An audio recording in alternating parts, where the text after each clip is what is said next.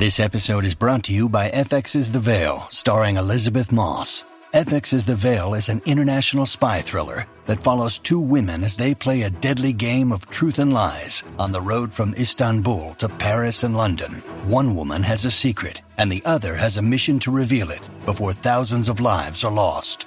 FX's The Veil, now streaming, only on Hulu.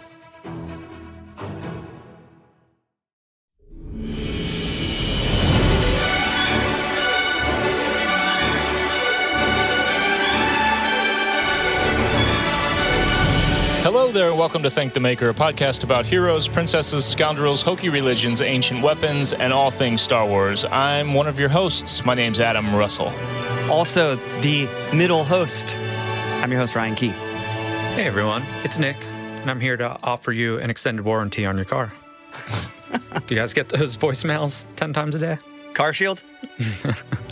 I, don't know what they technically are. Dumb but, a, stuff. but a lot of people are offering me warranties right They're now. so urgent. They're so urgent. They're like, before the warranty expires, you must call us now. and I'm like, I don't even own that car anymore. Please stop calling me. I'm doing it. I have like 10 warranties right now. I'm stacking them up. Uh, that person must move on with their life and do something else. As much as we love to talk about car warranties, we're actually instead going to talk about the Clone Wars Season 5 today. season. Tonight, this The episode. first ending. Yes.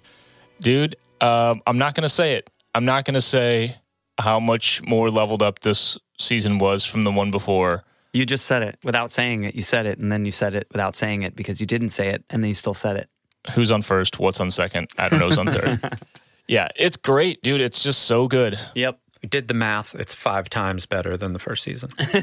Yes. It's really, really good. It's really good. I, I don't think it's the first time watching the Clone Wars that I fully teared up or cried, but it was definitely the gnarliest in the finale so far. Yeah, the music when she's walking out and Anakin's coming behind her. There, there's like this one really sort of like thunderous, like low subby, like sound in the middle of the the binary sunset theme Yeah. that is like just crushes your soul. Yeah.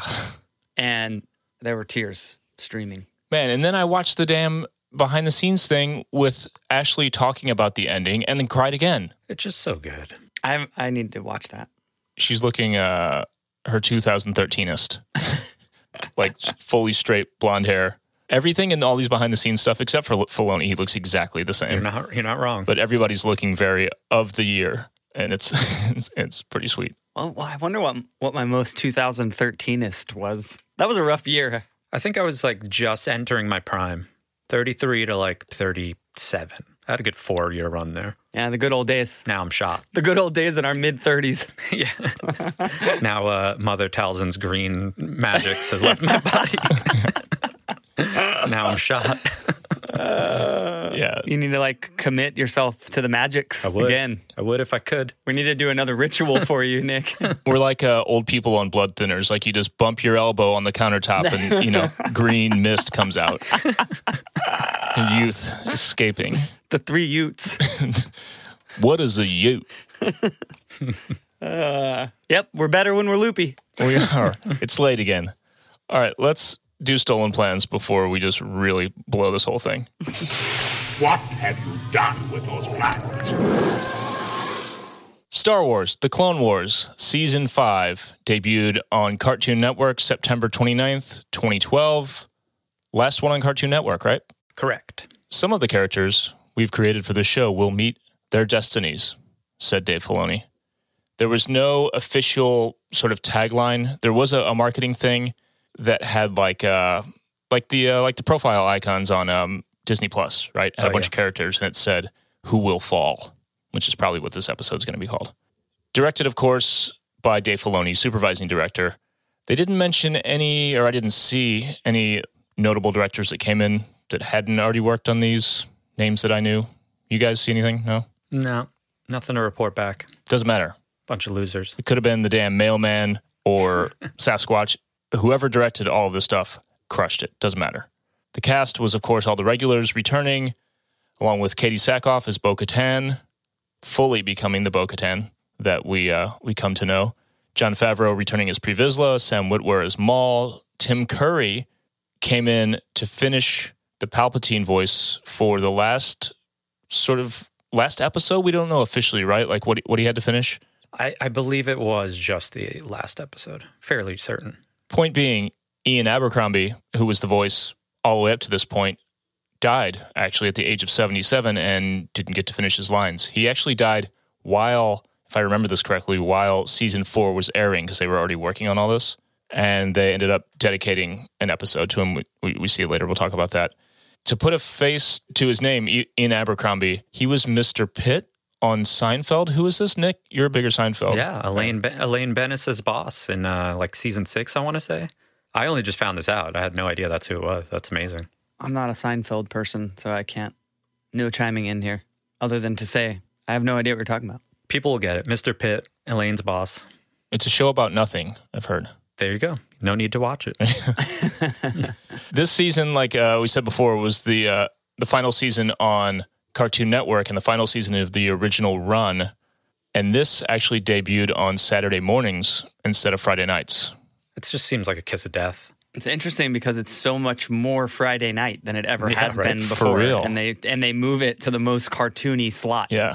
Saturday morning cartoons like should have been that way years ago, but why did they change it now? Hey kids, uh, get a bowl of cereal and let's watch a beheading. I think I don't know if there still is because TV is so different now with streaming and all that, but I think there was like a graveyard time when you got when your show was doing well on like Wednesday night at eight or something like that.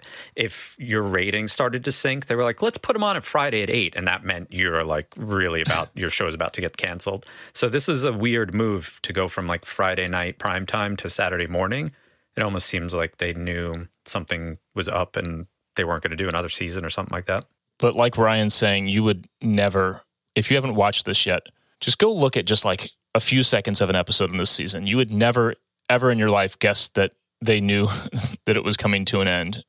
Nothing in this indicates that they were in any position other than like fully in their prime, in their stride, all cylinders firing. It's crazy. So it's like, more, I'm not going to say it. It's great. but they were aware, Lucas was especially aware of some kind of ending. He really wanted to kill off like as many characters as possible in this season because this is, you know, it's prequel time frame and most of these characters aren't in the prequels and don't show up after the prequels.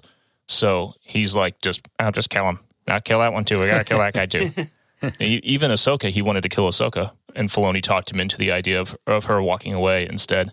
It's rough, George. Filoni is smart. He's a smart guy, This is true. and I'm very glad he was able to convince him of this decision. Same. Maybe we could get him to make Togrutas live like 200 years, like like Wookiees, you know, and Yeah. Ahsoka just could be around forever. I am mad at that. I'm here for that.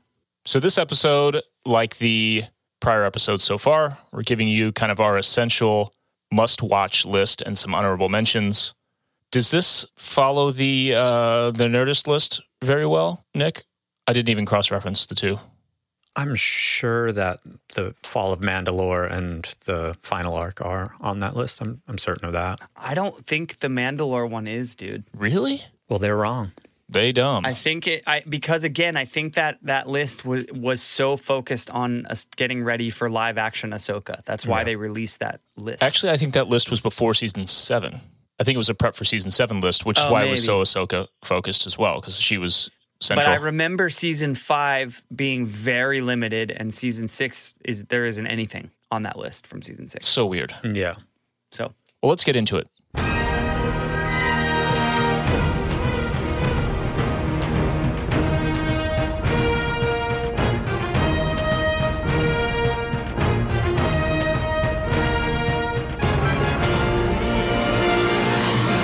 First, few picks.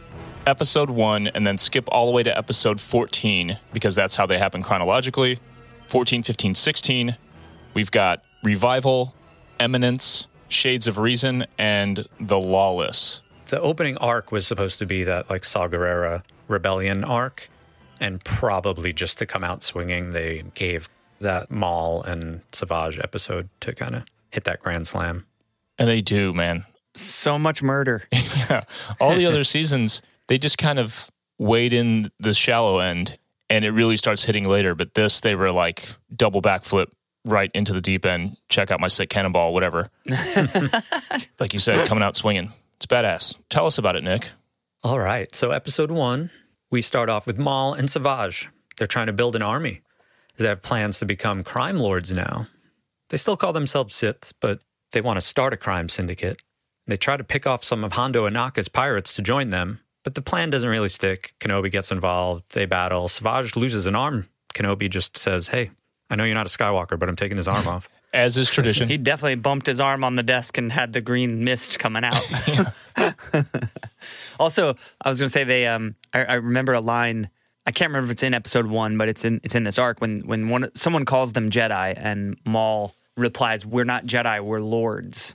He doesn't say Sith, he just says lords, which was cool. I thought. yeah. So, just like the biggest trope in the Clone Wars, they escape. Nothing really happened. I mean, he lost an arm. Yeah, yeah, there's yeah. that. He didn't need that.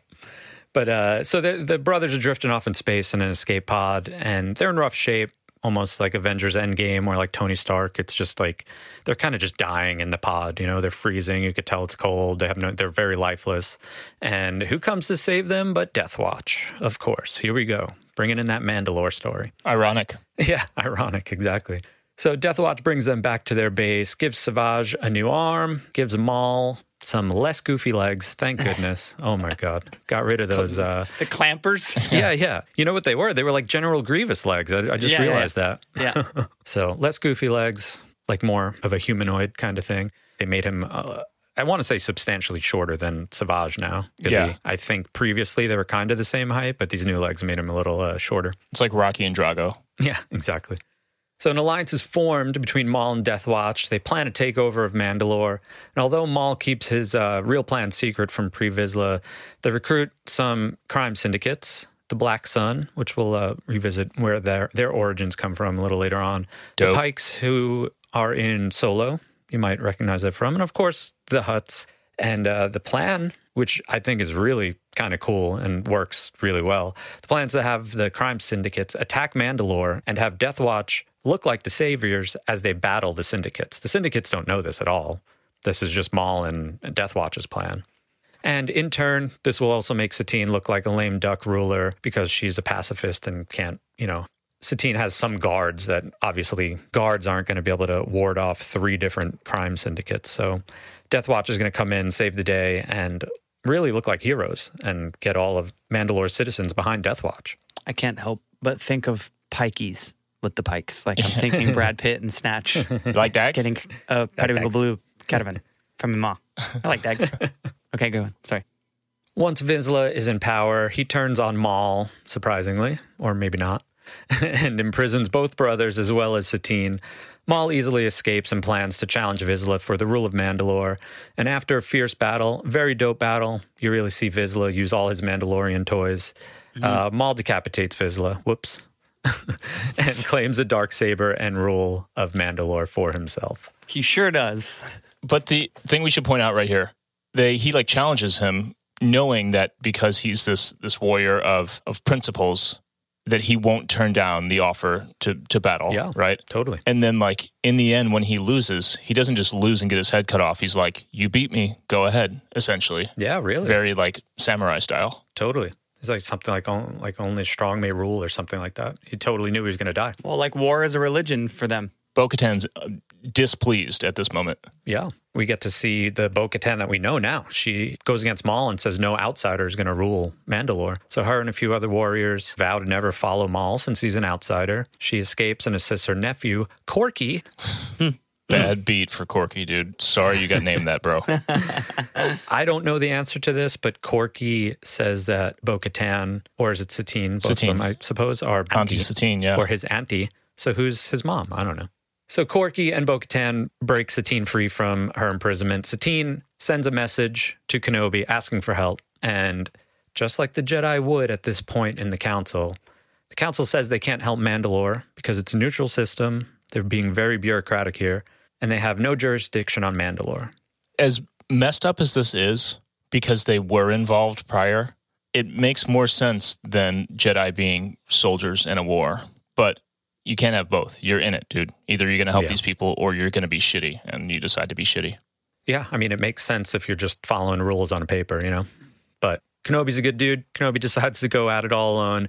He helps Satine out of prison, and as they try to escape, Maul's forces destroy Kenobi's ship, which is uh, Anakin's spice freighter, right? I yeah, believe. that'll beat her. Yeah, and they capture him and Satine. Maul says he never intends to kill Kenobi, but he just wants him to suffer. And as he says that, Maul kills Satine in front of Kenobi and then just puts Kenobi in a cell to just really live with himself.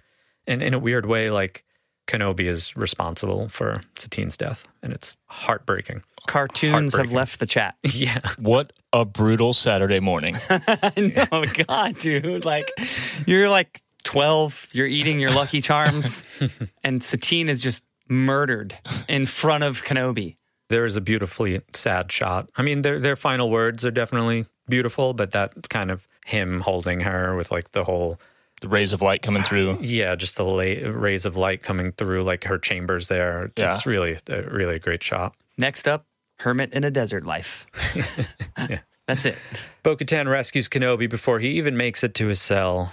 Back on Coruscant, Palpatine senses the rise of Maul and prepares his ship to head to Mandalore. On his throne, Maul says, I sense a presence.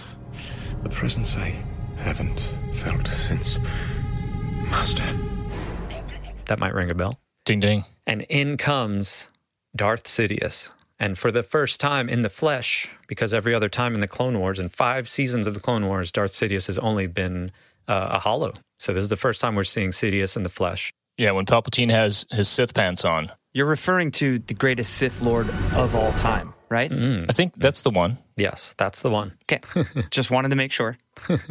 Maul attempts to grovel, but an epic battle ensues. Really, an excellent, excellent, excellent lightsaber battle So good. between Maul, Sidious, and Savage Opress. It's the best to date, dude. As far as I'm concerned. It's so sick, dude. Yeah, it's really great. In a weird way, because it's animation, it's somehow less goofy than watching real life Sidious in the Yeah. in Revenge of the Sith. You know, like it's so much more badass because you're just watching a cartoon, so it's more epic, and you don't you're not like, yeah, that's just an old guy. He can't Yeah. do shit. You know. Yeah, he's he's way scarier. Mm-hmm. And he's doing all the same moves, but they're just they're more intimidating looking. He's smoother. Everything just rules. He does that very like jabby thing, you know, the pull back and, and stab. You know what he does here too, and this is probably a little bit more of a den, den of antiquities thing, but I don't think I tossed it in the notes. When he kills Savage Opress, sorry, spoiler for one sentence from now. When he kills Savage Opress, he kind of does what uh, Kylo Ren does at the top of the Rise of Skywalker, that like moonwalk, like stabbing thing. Oh You know yeah, I'm talking about? Yeah, yeah, yeah. Kind of cool, huh? I never Slides that. back and double stabs him. Yeah, Yeah, Kylo Ren does that at the beginning when he's like killing those people on on Mustafar. yeah.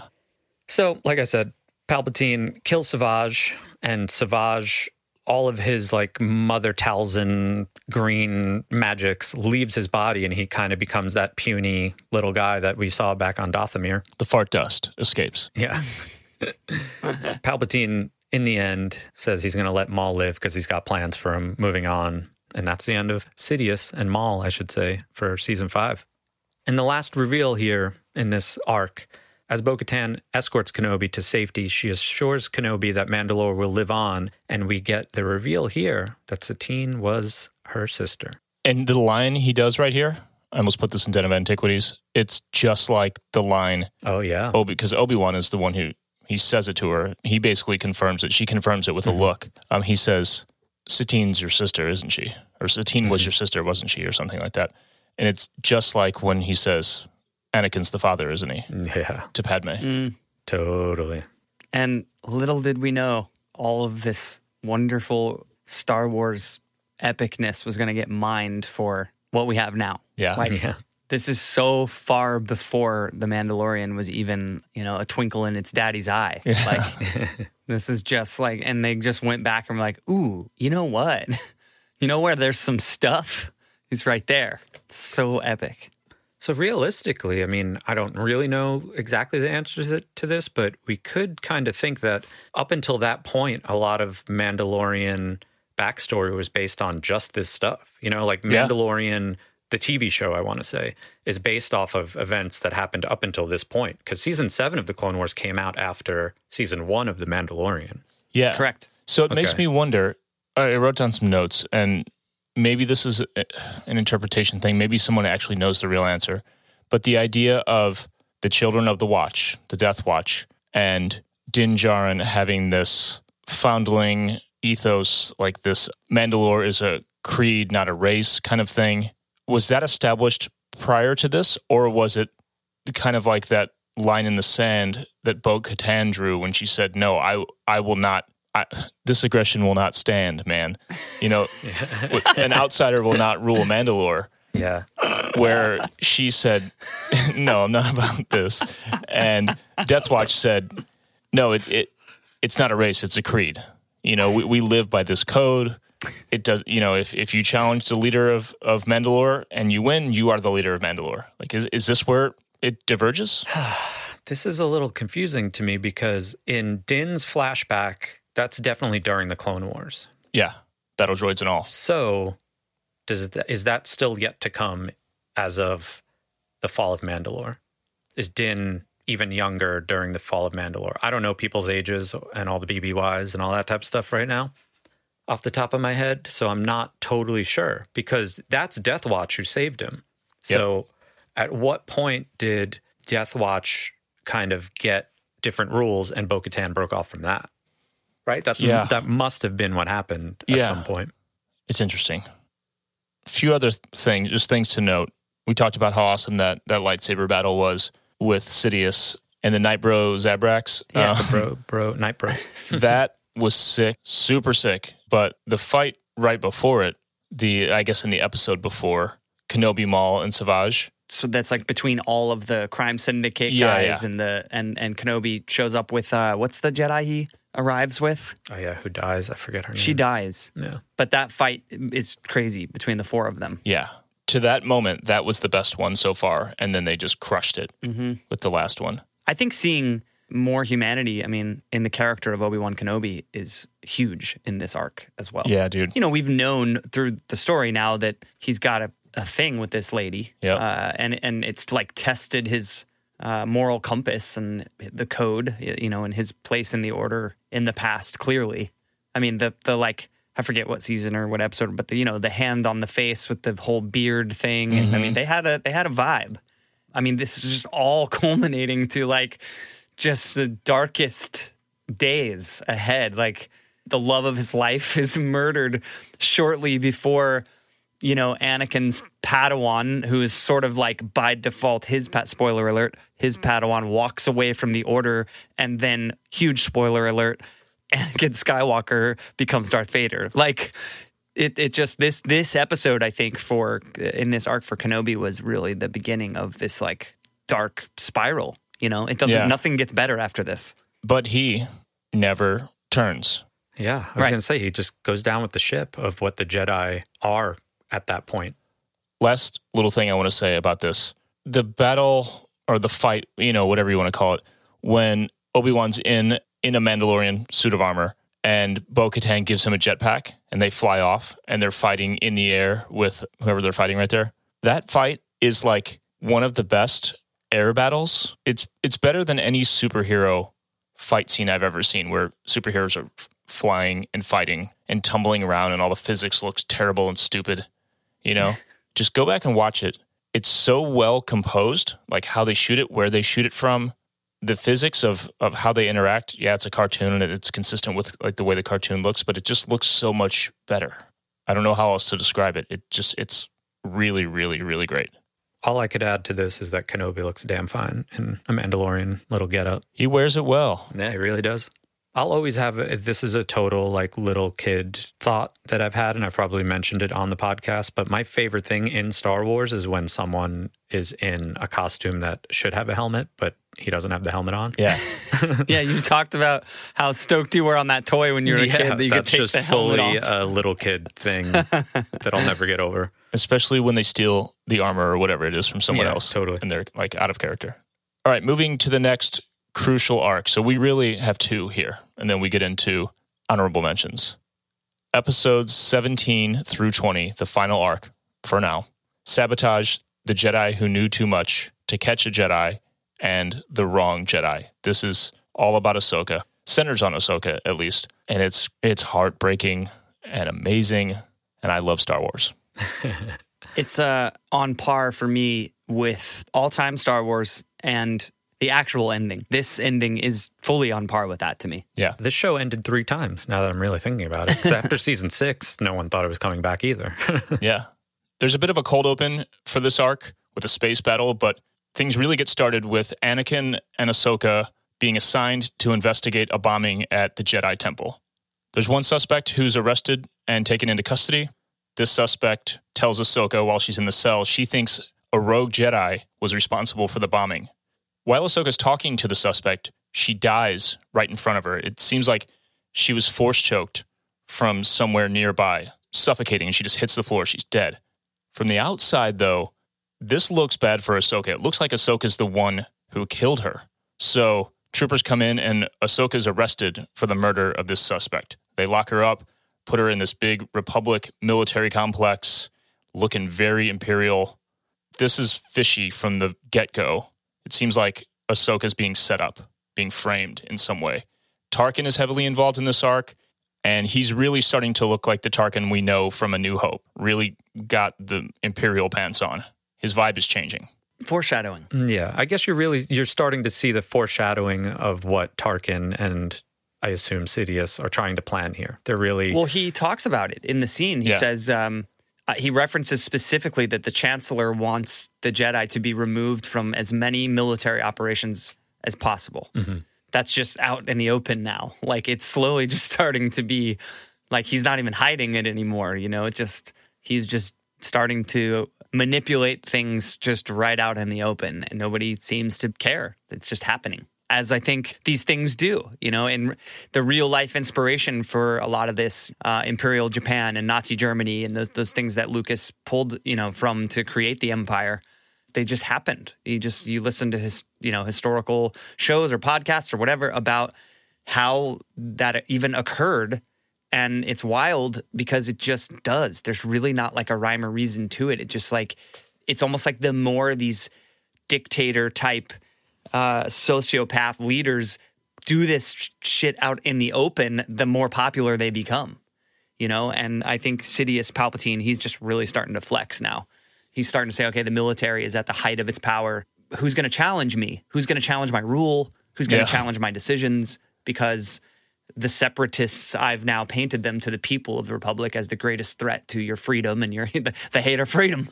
Uh, you know so I yeah it's just I remember that that line really stuck out to me actually when he said the chancellor wants the Jedi to be removed from as many military operations as possible.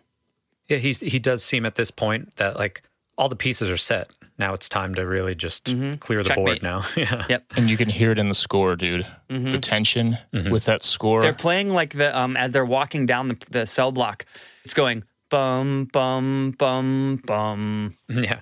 That's it. Yeah. And then it, and then it comes back and goes bum bum bum bum. So it's like not doing the whole melody, but it's so Just keep hinting. alluding to it and and hinting at it. It's dude, the the score for this final arc was all time. It it's so good, man. I'll tell you something about it, about it later, and you'll go, "Yep." Okay, I can't wait to hear. Uh, to correct me if I'm wrong before you keep going with this. Um, not correct if I'm wrong. I guess just tell me, oh knowledgeable ones. the evolution of the uh, troopers' helmets has begun more in this season than ever before, right? Well, they upgraded them last season. Was it was season four when they put in the little like the the mouthpiece that looks like the original trilogy stormtroopers? They put it in before, but I think the update made it look more prominent last season because that, that Okay. comes with the ARC Trooper helmet and the Phase 2, which is the ARC Trooper minus the Mohawk thing and a little bit different here. right. I'm about to get one printed, by the way. they just you i think in this episode you just start to see that like they all have they all have like the sort of respirator vibe things on the side Yeah. and the and the the graded uh, mouthpiece type thing I think they fully ditched the plain old one with like the lower flat yeah thing. they also start now. to do um, a lot of i think there was a lot of helmets i know we're getting way off the synopsis here but there's a lot of helmets in this arc that i noticed started to do the eyes more too Mm-hmm. uh, like shaping the eyes more like the kind of teardrop modern day stormtrooper Yeah, I don't get I don't get the sense from the behind the scenes that they knew that the show was going to be canceled, but I do get the sense that they were moving towards Revenge of the Sith. You mm-hmm. know, like as far as all that Yeah. type of stuff goes and design of troopers and ships and all that type of stuff. You can see it so much in that military complex that they have where Ahsoka is Yeah. being held. It looks like the inside of the Death Star. Everything is so Empire. Yeah, it's it's amazing. That that's uh, when I texted you guys earlier as I was watching and said that the Empire shift in the final arc is Yeah. so epic. It's that's what it is. It's the it's the architecture and stuff. It's just it, it's just straight up for fanboys. Like here it is. Here is your Empire. Yes, have some. They throw it all at you at one time. Anyways, okay, Ahsoka. So Ahsoka's been arrested for a crime she didn't commit. Basically, blood on her hands. She's over the body, and they saw it on the video. So mm-hmm. Yeah, then she's going to have to get Reese Witherspoon to be her attorney and prove that she wasn't even there, but she can't spill her alibi that she was getting liposuction because then that, that would ruin her career as a fitness coach. Don't stomp your little last season Prada shoes at me, honey.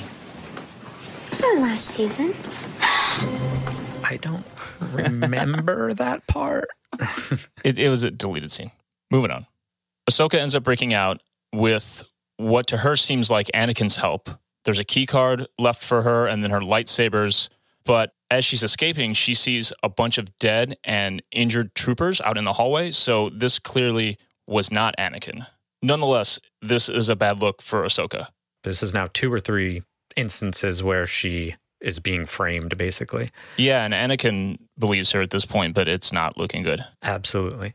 At this point, Ahsoka has fled to the underworld of Coruscant, many, many, many, many, many levels down. I think there's something like 5,000 levels to Coruscant, and at this point, she's on like 13, 13, just thousands of levels down. Imagine what it smells like at the bottom. Oh, it's gross. I think on like level one, it's just actually inhabitable, inhabitable, In- in- indomitable, un, un, uninhabitable, un, in, indomitable. uninhabitable. Level one is actually just built out of human shit. It would probably be not just human poop. Yeah. Would- there would be all kinds of species of poop down there. This is true. Coruscant, the entire true. planet is a city of shit. The entire planet is poop. Although she escapes, she is eventually found by none other than bounty hunter Asajj Ventress. So coming into this final arc, Ventress is back, baby. Before we get into Ventress, can I ask you guys a question? If you noticed this, and I, I, there can't be like a real connection. I just really, I really noticed it. Obviously, the clone troopers have their voice, you know, with the New Zealand accent, and that they all have their thing. These police troopers, though, I, am I wrong? They just straight up sounded like original trilogy stormtroopers. Definitely. Yeah. Yeah, they're like they're military police. Mm-hmm. They just their their voices sounded exactly like stormtroopers Yep. sound in in the original trilogy to me. Yeah, good call. Yeah. Ventress and Ahsoka strike a deal to help clear Ahsoka's name. Ahsoka will help get Asajj a pardon since she's still a war criminal and a Sith. Then Ahsoka gets a tip from her good old friend, Padawan Barriss Offee, about someone who might have some answers for her in this whole mystery. So Ahsoka and Ventress go to the warehouse. Ahsoka goes in, Ventress leaves. When she's in an alley alone, Ventress is attacked by a cloaked figure who steals her sabers and the helmet that she's wearing. The force wielding assailant, who's disguised as Ventress now, attacks Ahsoka. So Ahsoka thinks that Ventress is now turned on her. During the fight, Ahsoka is knocked off the platform and lands right next to a bunch of crates bum, bum, bum, that are holding nanodroids. Convenient. How convenient that she falls right on a pile of the crap that they used to blow up the temple. Very convenient. You know what else is convenient? Anakin and a bunch of troopers show up. in that same again- spot on the whole level. Yep. There they are. Once again, it looks like Ahsoka's been framed as she lays next to these nano droids. So now we're moving on into Ahsoka facing her trial for treason after she's been expertly set up. Admiral Tarkin advises the Jedi Council to expel Ahsoka in order to give her a Republic military tribunal that is more impartial as opposed to having the Jedi Council do it. Once again, very convenient. Mm-hmm. Screwed. totally screwed. After deliberation from the council, they decide to bar her from the order. That's such a sad moment, too. So gnarly. Anakin finds Ventress and asks her about the events of that night. At first, he assumed Ventress was behind it all, but she told him how it all went down and that another Jedi snuck up behind her and stole Ventress's lightsabers and her helmet. She also informs Anakin that Ahsoka spoke to Barriss that night, and Barriss was the reason that Ahsoka was in the warehouse to begin with that night. There's something really cool there. Ventress expressing similarity, uh, you know, being sort of left behind by her, their master. Yeah. Uh, but her and Ahsoka having mm-hmm. this common bond. And she says a line, these are strange times, I think is the line. And it really just starts to show you we are devolving into the darkness. Yeah. You know, it's like eh, Asajj Ventress is like admitting that things are bad. Mm-hmm. you know, it's it's just really, really cool. Really well done. Follow the Jedi. Anakin confronts Barriss and slightly takes her lightsaber as he walks into her quarters. He ignites her saber, and Barriss uses the Force to pull out Ventress's sabers, which were hiding in her quarters. Busted. Caught her. Caught red lightsabered. The court at this point is about to give its verdict, and in comes Anakin with Barriss in custody. Barriss confesses to everything, and all the charges are dropped against Ahsoka.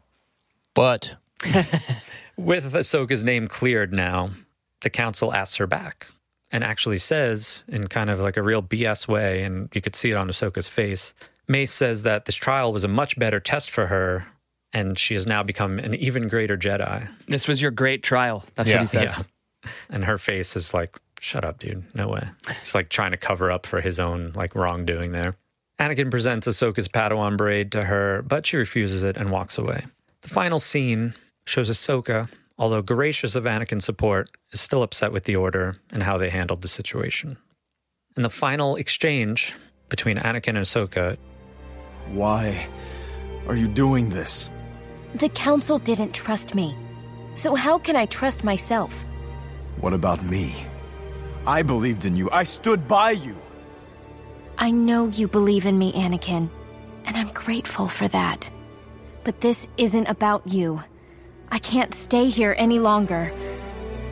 Not now. The Jedi Order is your life. You can't just throw it away like this. Ahsoka, you are making a mistake. Maybe. But I have to sort this out on my own. Without the council. And without you. I understand. More than you realize, I understand wanting to walk away from the Order. I know.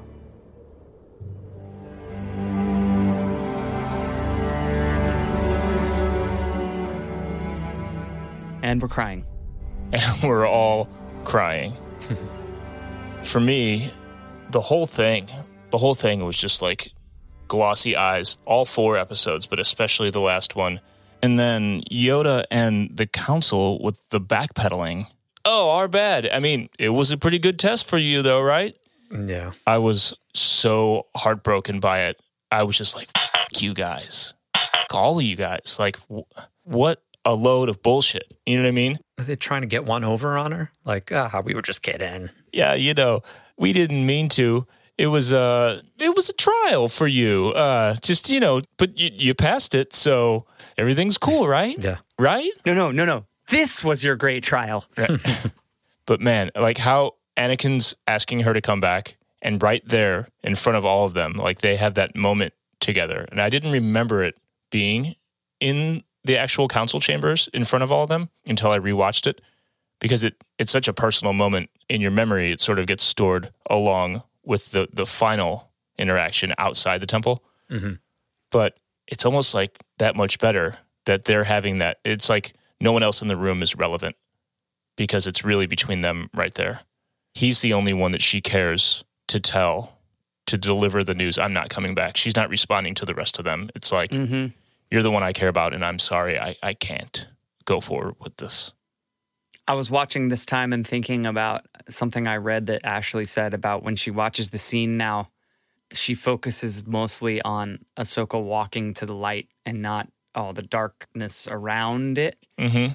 And dude, watch it again with that perspective. It's just, it's crazy how it hits different. I mean, the lighting in that scene is just unreal, dude. When they're walking out and sort of like first you have perspective, they're coming out of the temple, walking sort of down that last corridor, but then it switches to a profile view of the two of them standing on this giant terrace and it's just like barely the sunset sort of creeping over the edge of the Mhm. terrace and it outlines their silhouette. And it's, dude, and talking about animation, I mean, Anakin's face in this scene at the end is all you need to know about what Yep. they did with the animation in this season. It's so, dude, dude. The, the most iconic shot I think is is just Ahsoka at the very end. You know, uh, like when you see her silhouette just at the top of the stairs. That's Yeah. that is. But just before that, could be as iconic. There's just a shot of Anakin, the back of Anakin's head. You know, watching her walk away. Yeah. It, it just, dude, it's just a And prior to that, the profile of the two of them as well. Yeah, that too. That too. It's just it's such an important moment. Yo, hey, anybody, you just let any any person on this earth try to tell me this isn't in cinema. Score, I'll fight Scorsese with my bare hands over some, this is like pure cinema to me. Yeah, right man. in a cartoon For sure. I, I think that this whole arc is the most cinematic the show has been to this point. I, I I think for any little gripes I've interjected throughout the time we've been covering the show, this arc it was like you were back in a film. You were back in one Yep. of the one of the Star Wars films. And even if you want to lean on the prequels because this is prequel era, it was all the best parts of Revenge of the Sith is where you lived in this arc Yeah. out of everything in the Clone Wars up to this point, and again until the actual finale, for me, this was an, the absolute. I'm spoiling. I love you. I know this is the absolute highlight of the show for me. I just felt like they know in all five seasons they know when they have to put on, for lack of a better term, their big boy pants and and make it cinematic and Yeah. make it more Star Warsy. You know, I'm probably not uh, saying that in the most uh, sensible way, but there there's just times and arcs where they just know that they have to kill it, and they do. Mm-hmm. it's really interesting that they tried to write this, or at least the first of these four, episode 17, as a procedural drama. Like they, they fully went for that like procedural crime drama TV kind of thing. And they went as far as to hire a writer who had a bunch of experience writing procedural stuff. Criminal he wrote on Criminal Minds and a bunch of other like, you know, the network TV kind of crime drama stuff. Um, Charles Murray. He went on to write a bunch in Rebels and all this kind of stuff. But to this point, he was like that, you know, ABC, NBC crime drama dude. But I think as much as they do that in the first of these four, this whole thing just becomes another like little film like they had in last season. You could put all four back to back and it's a movie as far as I'm concerned. Hundred percent. One episode in this arc ends, and the other one immediately begins without any kind of kind of like reset.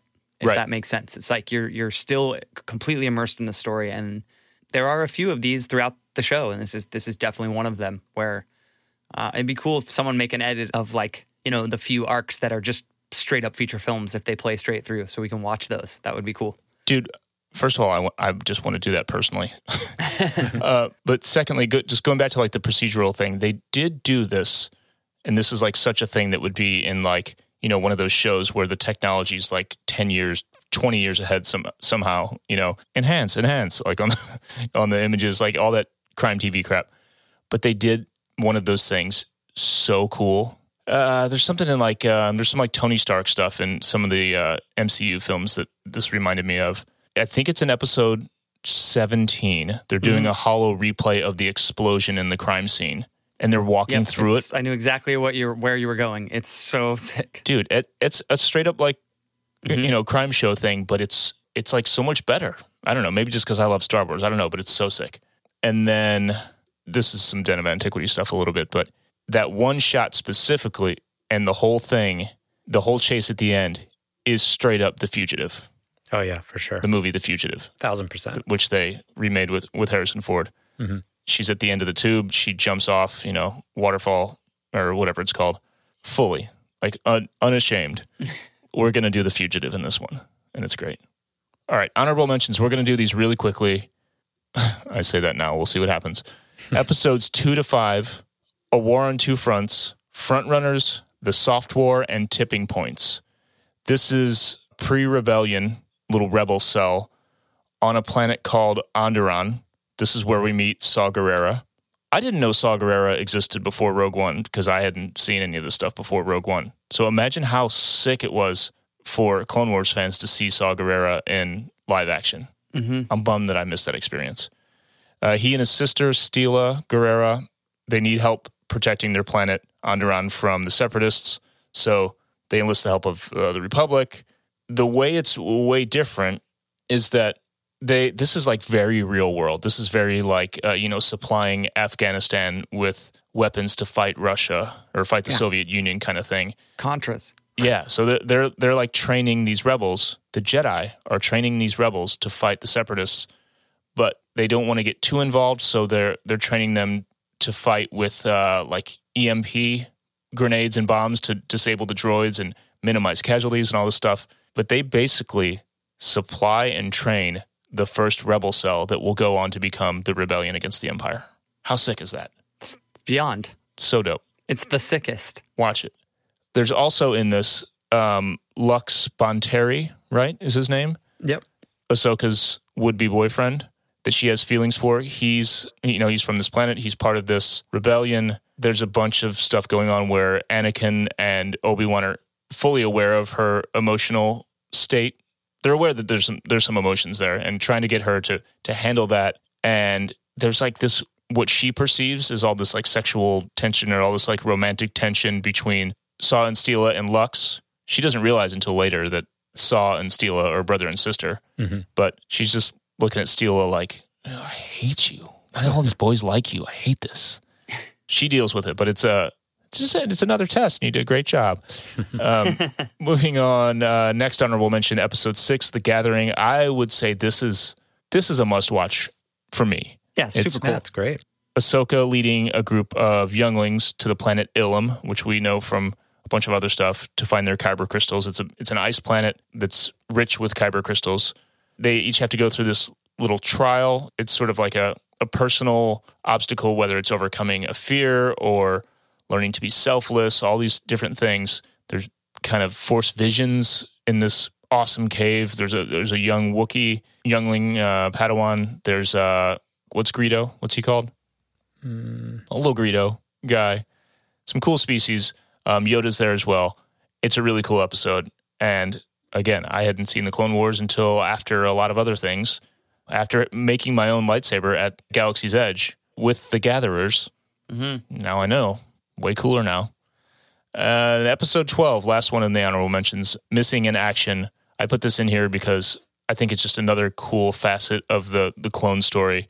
This is about a clone who had no idea that he was a clone. He's living his own life out in the world. His name is Gregor. He has amnesia, doesn't remember anything.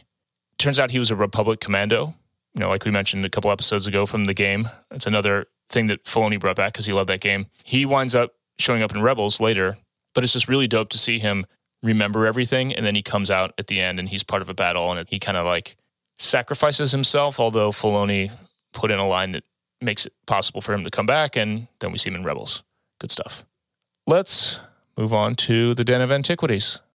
When you need mealtime inspiration, it's worth shopping Kroger, where you'll find over 30,000 mouthwatering choices that excite your inner foodie. And no matter what tasty choice you make, you'll enjoy our everyday low prices, plus extra ways to save, like digital coupons worth over $600 each week. You can also save up to $1 off per gallon at the pump with fuel points. More savings and more inspiring flavors make shopping Kroger worth it every time. Kroger, fresh for everyone. Fuel restrictions apply. For over a thousand generations. It is the dark saber. Run, no gosh. It's a Kalikori. A Sith Wayfinder. Dark science. Cloning. Secrets only the Sith knew. All right, we got a bunch and they're awesome. So I'm going to rapid fire. Pew pew. Episode one Always two there are, brother. A master and an apprentice. Maul says to Savage. Familiar line. You know that. There's also, speaking of familiar things, with people with face tattoos, when Maul and Kenobi face off, the choirs in the score are Mhm. undeniable, bringing it back. Mhm.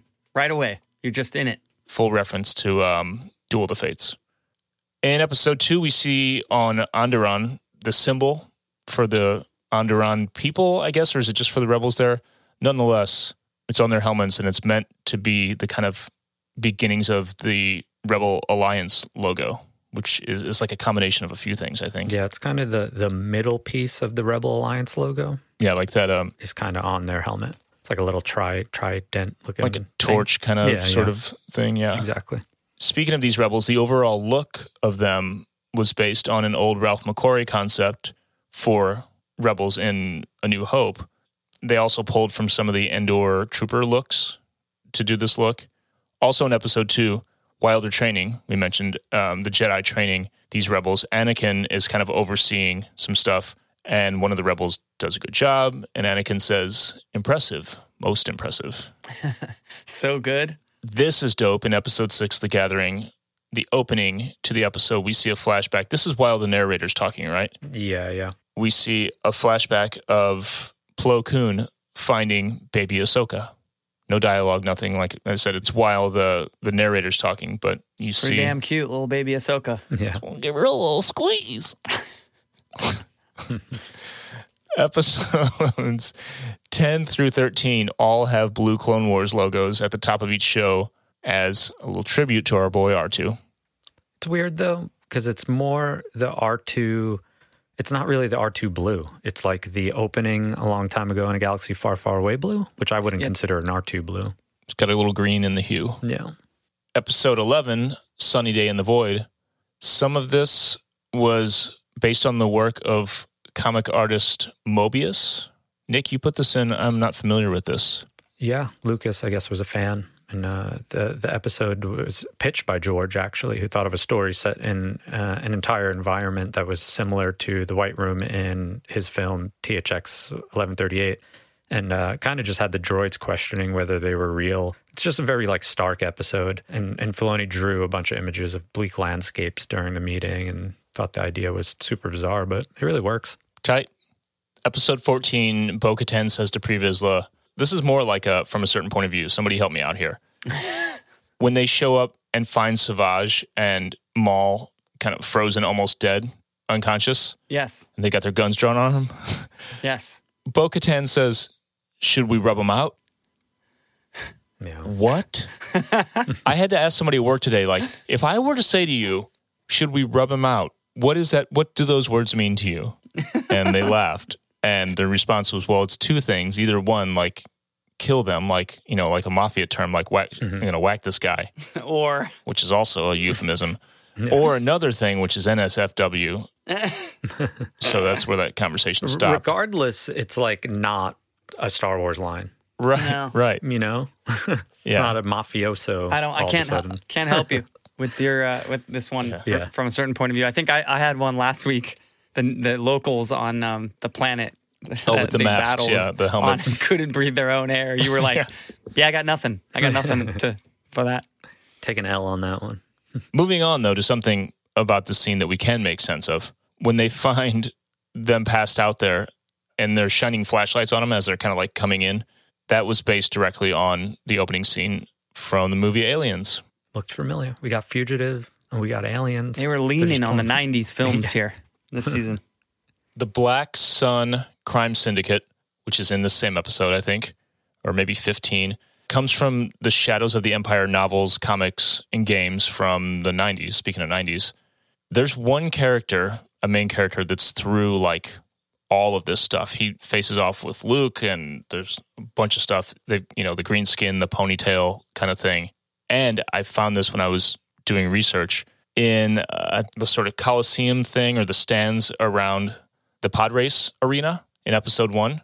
You know, all those fans there in the miniature, they had just a bunch of Q tips with different colors in the stands. But then on the stairs coming down between the seats, they had a couple tiny little figures. And one of the figures was one of these characters from the Black Sun. Pretty sweet. Not as sweet as the sports announcers, though. Young Skywalker is my Okay, that's enough. That's enough. Okay. That's it. I don't even. I'm I'm angry at myself for even thinking of it, and then you went and made it worse. Look what you did. Insert the full scene audio now. Oh, these announcers? That's my ringtone. It rings for two hours. God, imagine if that was your alarm in the morning. Ugh, no. in episode 16 uh, when obi-wan shows up on mandalore in his street clothes and his non-jedi clothes it's the same outfit from his uh, Rako Hardeen his face-off episode So it's not quite like an actual change. It's like Oh, so you have two things. You have, you have two sets of clothing. right. God, imagine what people's smell like. They stink. I just they stink. Yeah, we mentioned Palpatine having two lightsabers in Lawless, one of the last episodes. This sort of fixes a, a presumed continuity error in Re- Revenge of the Sith. I don't know if this was um, maybe this is a visualization of it, but there was a mention in I want to say like the novelization of Episode Three that answered this. Basically, like Palpatine loses a lightsaber when they come in to arrest him, you know, and unlimited power, that whole thing happens. Mm-hmm. But then he has another one, the exact same lightsaber when he fights Yoda. People notice what the hell. Turns out he had two, and we see him with two in this episode. The final four episodes, the final arc, are all the titles are all references to Alfred Hitchcock films. This is cool. So Sabotage is a Hitchcock film. The Man Who Knew Too Much, they turned that into The Jedi Who Knew Too Much. To Catch a Thief is To Catch a Jedi. The Wrong Man is The Wrong Jedi. Dope. So cool. In episode 17, in this last arc, Ahsoka says somebody has to save his skin about Anakin. It's a little Leia throwback. Also in that episode, Ahsoka thinks R2 falls to his death, and then he pops up. You know, he, she thinks he falls off that cliff or whatever, and he pops up and he's like, you know, and he's got his like jets. And she goes, very funny, R2. And it's straight up like Luke when he thought that he lost R2 in the swamp in Dagobah. Yeah. A lot of throwbacks. The lightsaber droid went out of order here. This is in the Gathering, right? When Mhm. they um, they're building their lightsabers, and there's a droid you know, on this big ship has all these drawers and this big like um, I don't know surplus stockpile thing of parts, and he's the one who teaches them how to make their lightsaber. And there was a thing about like a droid, really a droid teaching them. And Filoni was even when somebody suggested it was like that's weird. We're not doing that. But then we thought about it. Who better than someone who's been alive for like hundreds, if not a couple thousand years, who's seen all these Jedi to teach them how to do it and have the full data bank of all of that. Point being, this droid's look was based on early 3PO designs from Ralph McQuarrie again. Um, episode 18 at the Jedi eulogy, Yoda says, Luminous beings are we, but temporary vessels our bodies are. Come on, man. I love that. That's poetry. That's my boy right there. If I get to have a last line before I die, I'm going to say that. Yes. Can we just make a pact that whoever dies first, the others say that at the Say funeral? that. yeah. Also in episode 18, Anakin is having a moment with Tarkin. And he kind of agrees with him. And just in that moment, there's a few, again, subtle notes of the Imperial March. And then the full on march melody happens when Anakin demands to be let in to see Ahsoka. He goes in to, to visit her when she's being held in that Imperial facility or that Republic facility. He's like visibly, this is bullshit. And the full, full march melody goes in the background. Episode 19, this is the introduction of Loth cats, although they're not called Loth cats here. I mean, they're, they're cats. It's like the first introduction of cats in Star Wars, and it becomes such a thing in Rebels. Here, it was just Filoni just wanted to have cats, but It's a very uh, Billy Madison, like, I wanted to see a blue duck. Right. like, I never saw a cat in Star Wars, so I wanted to see a cat. and he calls them Tookas because he had a cat named Tooka. It turns out Loth cats are just a specific breed of Tooka, so Tooka means cat, I guess, in Star Wars. Uh, more Imperial March later. Red Imperial guards at Palpatine's side at Ahsoka's trial. That's the first. This is maybe the only time we see the full-on Red Imperial guard exactly as they are in the original trilogy. Right? We don't even see them in Episode Three. I did not even notice that. So, At first, I was like, "Ooh, I caught that," and then I watched, and they were just there the whole time. wow. It's awesome. Ryan, you're going to love this. Speaking of the finale, the score was done for the first time in Clone Wars with a full live orchestra Mm-hmm. in Prague. The composer, Kevin Kiner, supposedly went there like on his own time, on his own dime, bought his own ticket, was like, ah, um, we're doing this. Like, Mhm. we, we need to do this for real. And that's the first time we get a, a true, like, acoustic, full live orchestra. the string the score in general we we talked about it all the way back in season one where the, i think it hadn't really found its footing yet and there was kind of a mixture of this like weird kind of my first laptop butt rock kind of stuff but also Yeah. some scoring stuff but throughout all the seasons knowing this fact if if it is indeed true you know the technology for string samples and orchestra samples, it's it's something that has a like anything with technology these days, uh, it's been aggressively pursued, you know, to improve uh, over the years. But you know, we're going back to 2008 here uh, on into like 2013, 14, whatever. It, it's you would be amazed at what string libraries in 2013 sounded like compared to what they sound like in 2021. Not great. I mean, I can build you a, a single instrument string quartet now, which you that's the hardest thing. I mean, a bunch of them together is a lot easier to make them sound real through processing and whatever else. But now I could send you a quartet, you know, that I'm able to put into a into a room uh, like a plug-in that makes it sound like it's in Ocean Way Studios. You would never know. I feel bad for string players. You would never know that what I'm sending you was not got re- because it is real. It's a real sample of the instrument playing the note you're recording. Yeah. But it's fascinating how they make these libraries. So to know, and I'll tell you, dude, especially in that last scene when, as we call it, like the binary sunset is playing, my ears just fully pricked up knowing that those are real strings. That's real. Something's different here. That's yeah. an orchestra, you know? Yeah. It, it was just like chills over your whole body. And it, a lot of it comes from that, the organic nature of that recording. It's just, it's just going to be different. I think emulating a guitar amp these days, no big deal. Like I, I'm fully past it. Doesn't bother me at all. You're you you will never know the difference. Never. I'm sorry. You won't ever know that it's not a real guitar amp anymore. I hate. I'm sorry for the super rocker loyalists out there that disagree with me, but you're wrong. It's, an just- objective fact. Yeah. But I'm old. Yes, but but strings, man. I mean, unless you're doing something really highly stylized with a, with a software string where you can like soak it in reverb and delay and make it this cool thing, just a straight up orchestra performance, you can still fully feel the difference in. It's it's harder than ever before, but you can tell when it's a full orchestra like this. So that's a really cool fact, and I apologize for talking about it for 20 minutes at almost midnight.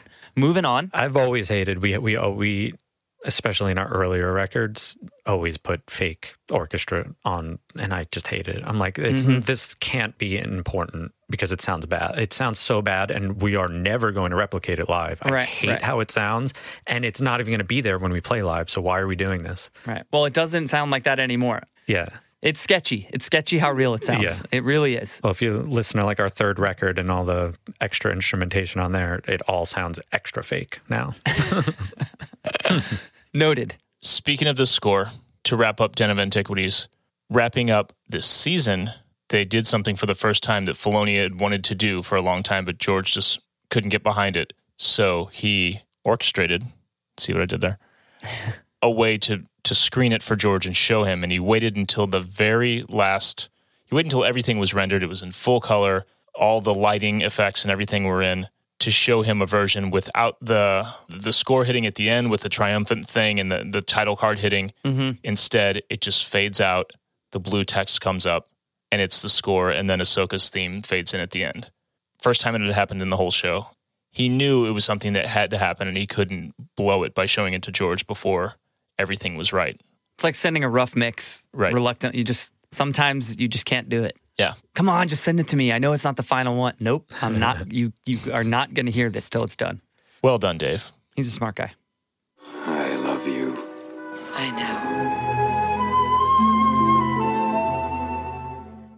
We pulled the patrons. As you know, favorite episodes, favorite cookies, or opening credits, quotes. It was a landslide on both of these. I spoiled mine, but I would be surprised if you all did not agree that the final arc is just the ultimate. I mean, Yeah. there's lots of amazing stuff in this season, but come on, dude. Like you can't Can you pick one episode out of it? the final the final episode. Okay. for sure. Those types of heightened emotions and like really intense character development are are my favorite parts of Star Wars. More than I mean, I think a lot of times for me, so I like why Empire is my favorite movie. It's more it's more about that than it is uh, Tie Fighters and X Wings. You know, I love that stuff too. But Ahsoka walking away, man, it was just so powerful and so unexpected for it to end that way.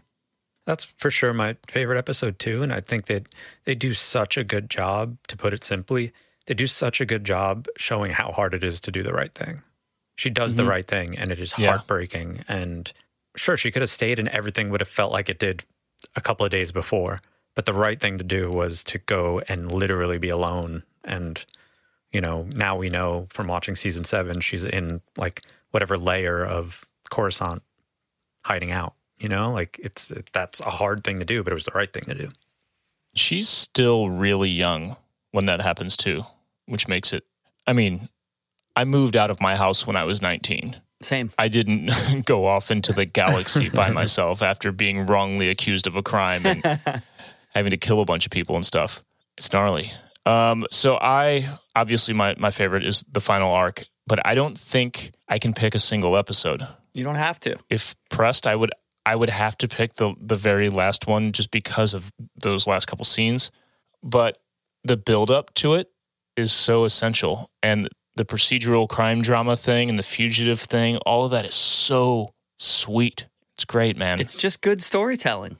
I, I remember watching it today, and when I got to episode to the to episode twenty, you know, we were getting kind of close to recording time, and I was like, "Oh man, I need to check and see how much more I have to go." Like, and I tapped my you know Apple TV remote, and it was like ten minutes into episode twenty, and I was like, "I've watched four episodes. Like, I'm at the end."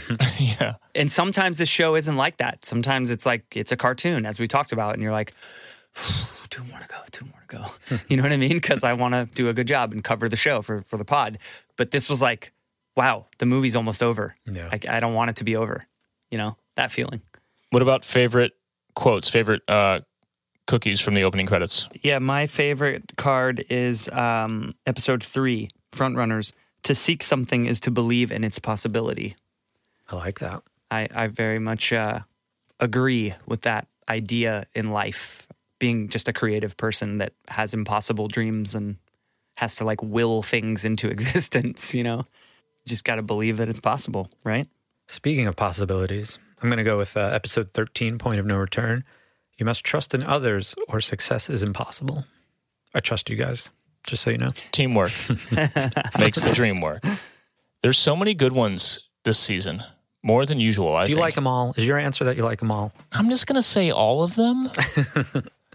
I'm actually leaning towards as much as the final one, never give up hope, no matter how dark things seem, is the one to gravitate to. Never give up hope, no matter how long the pandemic lasts. Right. I feel like we used this as It's still on. as a quote on on one episode, didn't we? We didn't. Didn't we use this as, as a quote of the week? I think so, yeah. Yeah, I think we did. I'm gonna go. I'm actually maybe this is the first time we've ever done a twofer, two points for one quote. I'm gonna go with the same one as William Ryan Key. Episode three: To seek something is to believe in its possibility. Ahsoka, man, she's like walking out. She's a seeker now. Yep. She's going rogue, seeing what's out there. She's got her vision board. You know, it's got a new Toyota Camry on it, a two bedroom apartment. She's gonna achieve those goals. She's gonna manifest those goals. Can you just visualize for a second Ahsoka in her like full gear with her Togruta head stuff and all that, and her lightsabers and all that, driving like a like a Toyota Camry, just like to Whole- to Whole Foods. Sitting in traffic like uh, Michael Bolton in Office Space. yes, yes. Uh, that's that's the series I want to see. What what she does after this. All right, let's see what the patrons thought.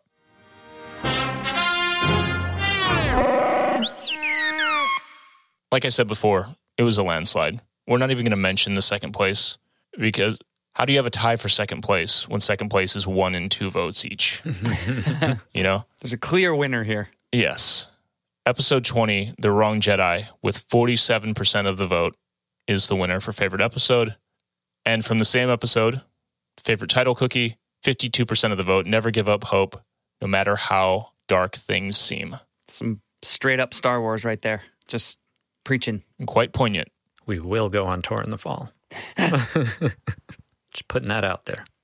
Before we wrap up with the quote of the week, we want to remind you folks to um, hang out with us on Patreon. And if you're already a patron, go check out the post show where I think we're going to talk a little bit about the Bad Batch release date announcement and expectations for that. We'll probably keep that brief because I don't know. I don't like to theorize too much, it spoils it. Don't want to set weird expectations, but nonetheless, we have some thoughts. So we're going to talk about that. So patreon.com slash thank the maker pod if you want to hear that. And Ryan Key, give us a quote.